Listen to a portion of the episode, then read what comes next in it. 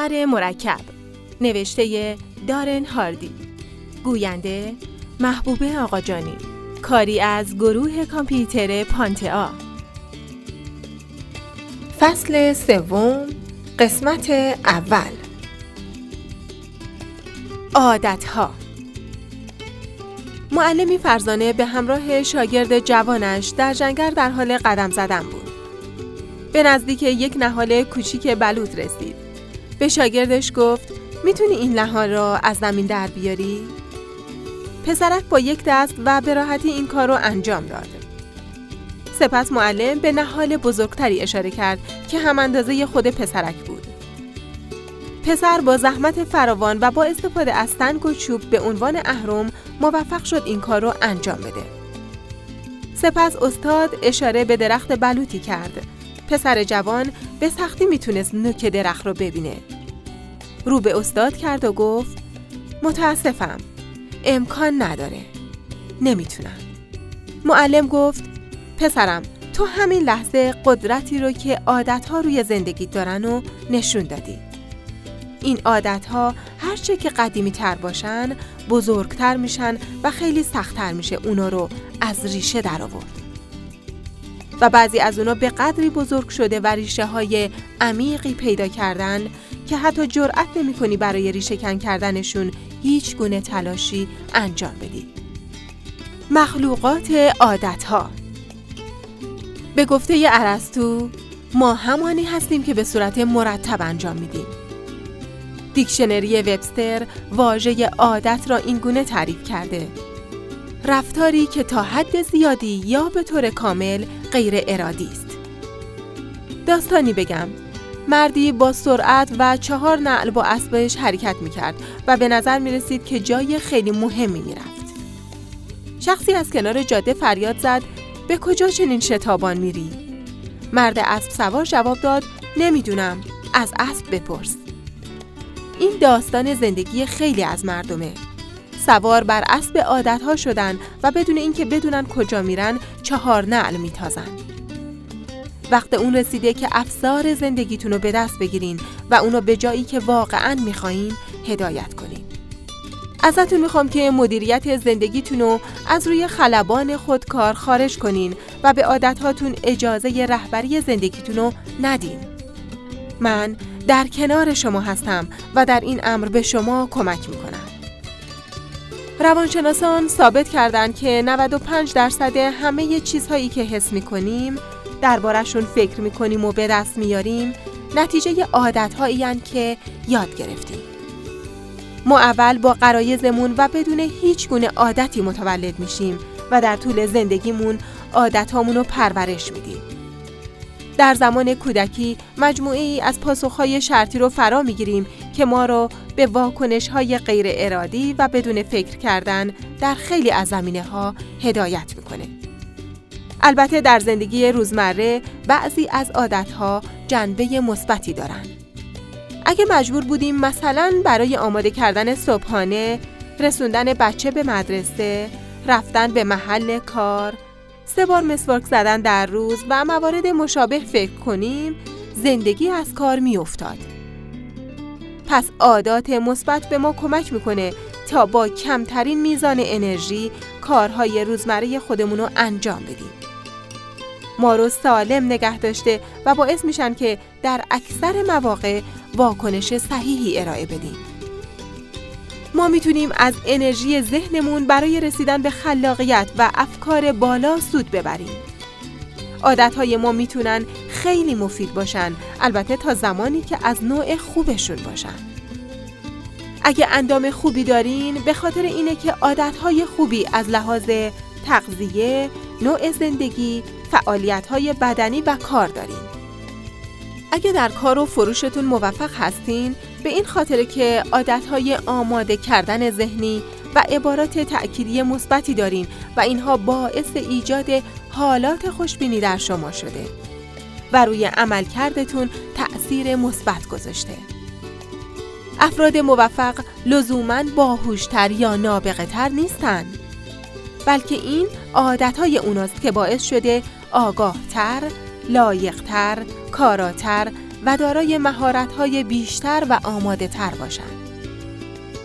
در این فصل در مورد اینکه چگونه می‌تونین عادتهای خوبتون رو در ضعفها و کاستیهاتون به کار ببرین توضیح میدم تا در آخر به مخلوقی با عادتهای موفق تبدیل بشین. با تمرین و تلاش مستمر و کافی هر رفتاری چه خوب و چه بد در طول زمان غیر ارادی و آگاهانه میشه. و با توجه به اینکه بسیاری از عاداتمون رو به صورت غیر آگاهانه از والدین، شرایط جامعه و فرهنگ یاد گرفتیم می‌تونیم هوشمندانه تصمیم بگیریم و اونا رو تغییر بدیم. پس از اونجا که تمام عاداتمون رو یاد گرفتیم می‌تونیم اونایی که مضر هستن رو حذفشون کنیم. حالا حاضرین شروع کنیم؟ با فرار از دام لذت‌های آنی شروع می‌کنیم. می‌دونیم با خوردن انواع شیرینی ها و فسبوت ها و بعد از استفاده از کمربند لاغری و قرص ها هرگز نمی‌تونیم لاغر بشیم. به جای خوندن کتاب های مفید و گوش دادن به مباحث آموزشی ساعتها جلوی تلویزیون نشسته و از این کانال به اون کانال برنامه های بیفایده رو دنبال می‌کنیم که به هیچ موفقیتی نمی‌رسیم. پس برای چی خودمون رو اسیر عادات بد کردیم؟ دلیلش اینه که نیاز ما برای رسیدن خوشنودی آنی می‌تونه ما رو به انفعالی ترین و به بیفکرترین موجود جهان تبدیل کنه. اگه با خوردن فست فود بلافاصله 5 کیلو به وزنتون اضافه بشه امکان نداره دیگه این غذاها رو مصرف کنیم. یا با زدن یه پک سیگار بلافاصله نفستون بگیره و دچار تنگی نفس شدید بشین دیگه هیچ وقت پک بعدی رو نمی‌زنیم. اگه موفق نشدین دهمین تماس و کار امروزتون رو بگیرین و ناگهان به سرعت اخراج یا ورشکسته بشین دیگه ترک اون کار یا تماس غیر عاقلانه میشه مشکل اینجاست که نتیجه یا خوشنودی آنی ناشی از عادات بسیار دلنشین تره نسبت به چیزی که در ذهن شما درباره عواقب بلند مدت و خطرناک اونا در جریانه و مثل اینه که به نظر می‌رسه زیاده روی در عادتها به هیچ وجه اثر منفی در همین لحظه نداره. مثلا با عادتهای بد ذکر شده شما فوراً دچار حمله قلبی نمیشین. اندامتون چاق نمیشه. تنگی نفس نمی‌گیرین و یا از کارتون اخراج نمیشین و دچار شکست کاری نمیشین. ولی به این معنی هم نیست که اثر مرکب رو فعال نکردین. لطفاً از خواب قفلت بیدار بشین. میبایست باور کنید که عدم ترک عادات بد می‌تونه نهایتا فاجعه بزرگی رو در زندگیتون ایجاد کنه. تغییرات بسیار کوچک و به نظر بی اهمیت می‌تونه نتایج رو به شکل چشمگیری در زندگیتون عوض کنه یا در جهت مثبت یا منفی. برای مثال هواپیمایی رو در نظر بگیرین که از نیویورک به سمت لس آنجلس در پروازه. اگه در ابتدا فقط یک درجه از مسیر منحرف بشه در مقصد به جای لس آنجلس به شهری 250 کیلومتر دورتر از اون می‌رسه این مثال مشابه عادتهای شماست یک عادت ضعیف که اصلا هم مهم به نظر نمیاد در آخر شما رو مایل ها از هدفتون می‌تونه دور بکنه برای اینکه از لذت‌های آنی و زودگذر عادت‌های بد خلاص بشین، باید یاد بگیرین که چگونه اشتیاق و علاقتون رو نسبت به جایگزینی عادت‌های خوب به جای بد شعله ور کنین. کمکتون می‌کنم تا قدرت خلاقانه غیر قابل توقفتون رو در مسیر اهداف و رؤیاهای قبلیتون به کار ببرین. از بین بردن عادات بدی که همچون درخت بلوط تنومند رشد کرده دشوار و پرزحمته. این کار نیازمند نیروی بیشتر از پشتکار و اراده است. نیروی اراده به تنهایی نمی‌تونه این عادتها رو از بین ببره. پیدا کردن جادوی درونی یا قدرت چرایتان تصور اینکه برای تغییر دادن عاداتتون فقط به اراده قوی احتیاج دارین مثل اینه که برای دور نگه داشتن یک خرس گرسنه از سبد پیکنیکتون روش یه سفره بندازین. برای مبارزه با خرس عادتهای بدتون به وسیله قدرتمندتر نیاز دارین. وقتی به اندازه کافی تلاش و سخت کوشی برای رسیدن به اهدافتون رو ندارین؟ معمولا باور می‌کنین که ضعف نیروی اراده در شماست. البته من با این موضوع مخالفم چرا که انتخاب به تنهایی برای موفقیت کافی نیست. چه چیزی شما را از بازگشت به عادتهای بد و بدون تفکرتون باز میداره؟ و به محض اینکه کمی احساس ناراحتی کردین دوباره به عادتهای قدیمی و راحتتون بر نمیگردین شما قبلا نیروی اراده رو امتحان کردین و شکست خوردین. با نیروی اراده برای مدتی از شر اون عادتها خلاص شدین. دفعات قبل هم گفتین که دیگه از اضافه وزن راحت میشین. تصور کردین که سال قبل از پس تمام اون تماس ها و مشکلات فروش برمیاین. لطفاً این حماقت و دیوونگی رو تموم کنین و اجازه بدین کاری متفاوت براتون انجام بدم. در این صورته که می‌تونین نتایج بهتر و متفاوتی داشته باشین. نیروی اراده رو فراموش کنین. الان وقت استفاده از نیروی چرایتونه. انتخاباتون زمانی معنا پیدا می‌کنه که بتونین به رؤیاها و آرزوهاتون ربطش بدین. هوشمندانه ترین و عاقلانه ترین انتخابا اونایی که منطبق بر اهداف و ارزش های والای خودتون باشن.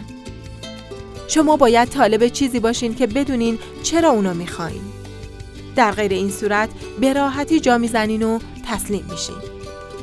می‌تونید بگین چرای شما چیه؟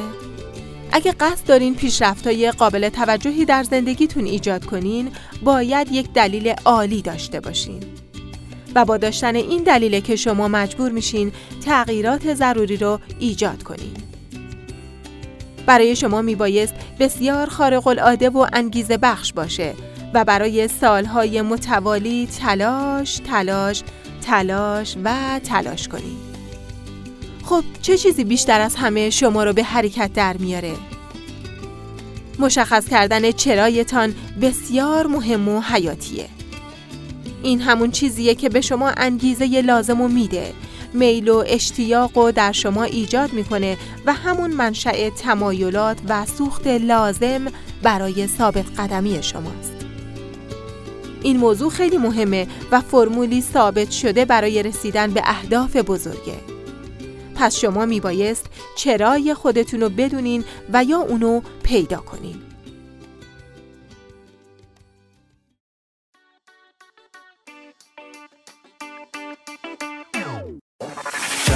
درجه هیجان می‌خوام.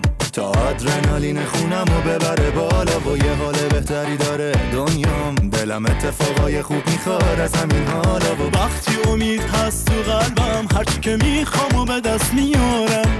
واسه داشتن فرداهای بهتر بیشتر از هم میشه انگیزه دارم. تو هم بیا با من اینجا. هر نزدیک نقطه جوشه. با حس خوب انرژی می‌تونه همه دنیا زیر و روشه. تو هم بیا با من اینجا از نزدیک نقطه جوشه.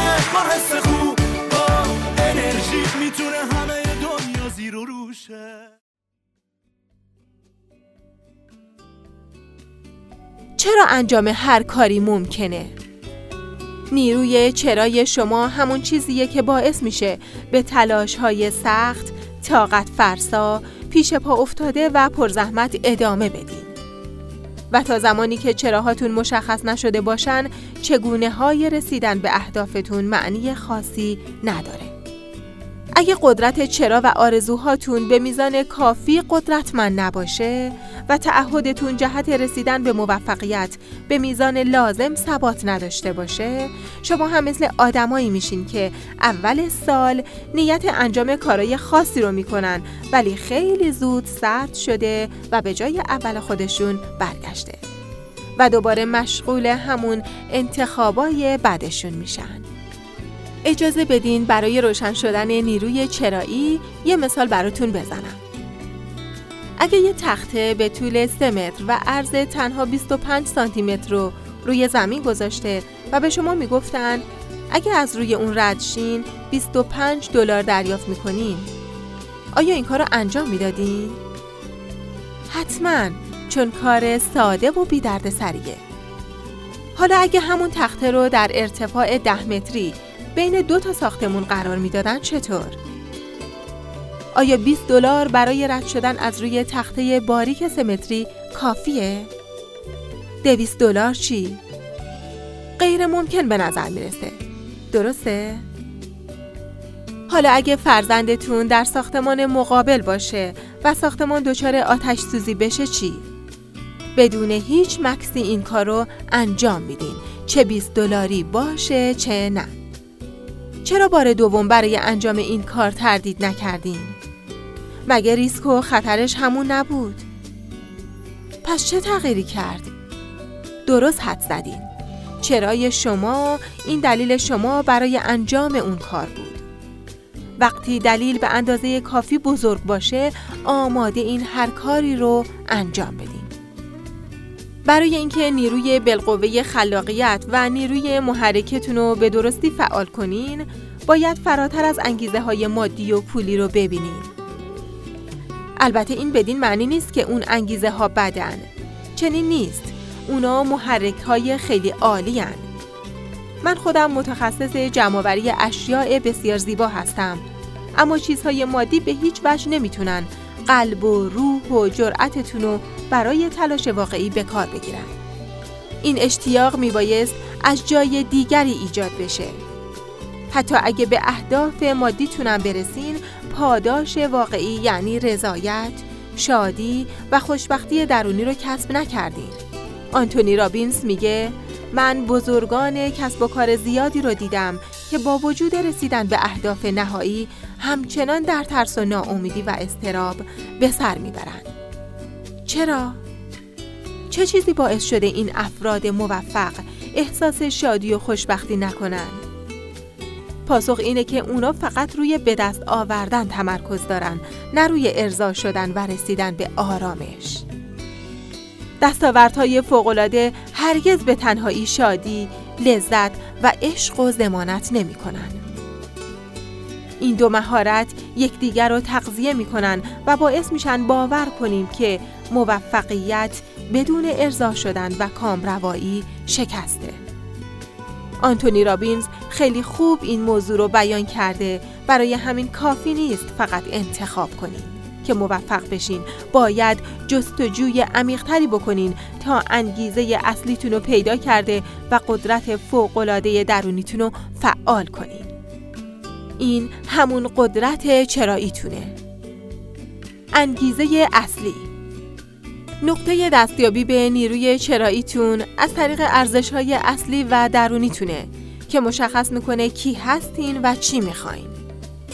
ارزش های اصلی مثل جی پی اس و قطب نمای درونیتون عمل می‌کنه و مانند فیلتری عمل می‌کنن که توسط اون تمام نیازها، خواسته ها و تمایلات زندگیتون رو اداره کرده و شما رو مطمئن می‌کنه که در مسیر اصلی مورد نظرتون حرکت کنید.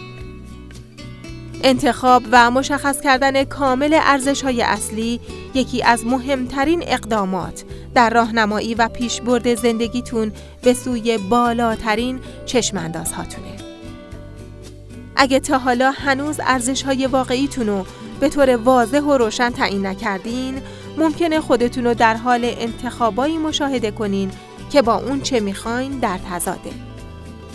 مثلا اگه صداقت براتون ارزش بزرگیه ولی با افراد دروغگو نشست و برخواست دارین تناقض به وجود میاد و نهایتا شما دچار نارضایتی و افسردگی میشین روانشناسا میگن هیچی مثل اینکه اعمال و رفتارمون با ارزش های درونیمون مطابق نباشن استرس ایجاد نمی‌کنه.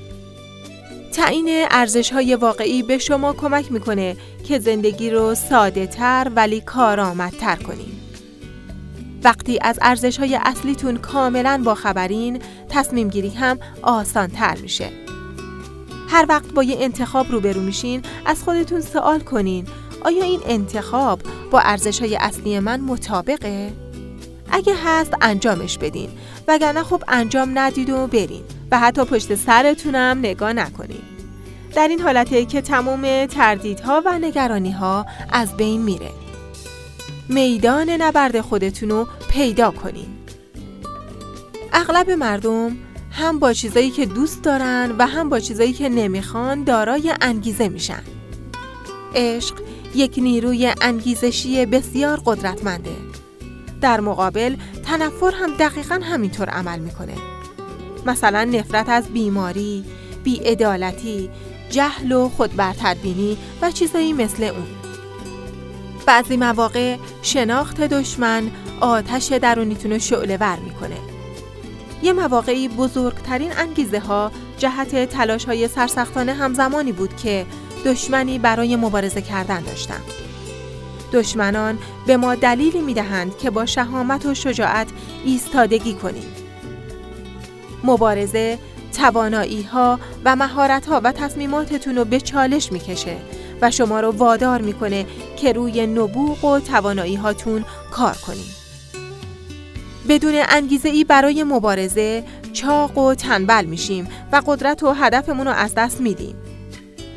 برخی از دانشجویان من این سوالو دارن که نیروی چرایی اونا دارای اهداف خیلی بالا نیست و بعضی مواقع از این بابت احساس گناه می‌کنن. مثلا می‌خوان در مقابل کسایی که فکر می‌کردن اونا چیزی نمیشن خودشونو ثابت کنن یا در یک مسابقه پیروز بشن یا در جمع برادر و خواهری که همیشه بالاتر از اونا بودن خودی نشون بدن. در اصل مهم نیست انگیزتون چی باشه. البته تا زمانی که این انگیزه ها قانونی و اخلاقیه مجبور نیستین انگیزه های خیلی بزرگ دوستانه داشته باشین. مهم اینه که تمام و کمال با انگیزه باشین بعضی وقتا اول انگیزه به کمک شما میاد تا از یک احساس و تجربه تلخ برای ایجاد یک پایانی قدرتمند و موفق استفاده کنید. مدتی پیش با بازیگر و هنرپیشه بزرگ آنتونی هاپکینز مصاحبه ای داشتم. حیرت زده شدم وقتی فهمیدم استعداد و اراده فوقلادش از خشم و عصبانیت به وجود اومده. هاپکینز اعتراف کرد دانش آموز خیلی بدی بوده به دلیل جسه کوچیک و ضعیفش و کمبود توجه مورد تمسخر قرار می گرفته و دچار بیماری های افسردگی و بیشفعالی و غیره شده بوده و لقب بچه مشکل آفرین رو بهش داده بودن. در درس و مدرسه موفقیتی نداشته و باعث نگرانی و حسرت والدینش بوده. پسرموها و اطرافیانش خیلی عالی بودن. حس ترد شدگی و بیحسلگی شدیدی داشته و به شدت افسرده بوده. اون میگه نهایتا تونستم به خودم بیام و این خشم و نفرتم رو مهار کنم. و در سمتی به جز فضای آکادمیک و ورزشی سعی کردم مسیر موفقیت خودم رو پیدا کنم. متوجه شدم یک مقدار توانایی در جهت بازیگری دارم پس از خشم درونی و القاب تحقیرآمیزی که به هم داده بودن سوختی برای ایجاد تعهد و انگیزه برای بازیگر شدن استفاده کردم. امروزه هاپکینز یکی از مشهورترین بازیگران سینماست و با شهرت و ثروتی که نصیبش شده تونسته به افراد بیشماری کمک کنه تا از دام مواد مخدر خلاص شوند و بستر مناسبی برای اشتغال و امید به آینده رو براشون فراهم کرده. معلومه که نمی‌تونیم علت و چرایی این موفقیت و اهداف باشکوه و عالی بدونیم. ولی این انگیزه باعث شد که مبارزه بسیار ارزنده ای داشته باشه. همه ما قادریم انتخابای قدرتمندی داشته باشیم. بدون متهم کردن شانس، سرنوشت و یا هر کس و هر چیزی و به جای اینکه اجازه دهیم تجارب دردناک گذشته انرژی ما رو تخلیه و موفقیتمون رو نابود کنن از اونو به عنوان سوختی برای ایجاد تغییرات مثبت و سازنده بهره ببریم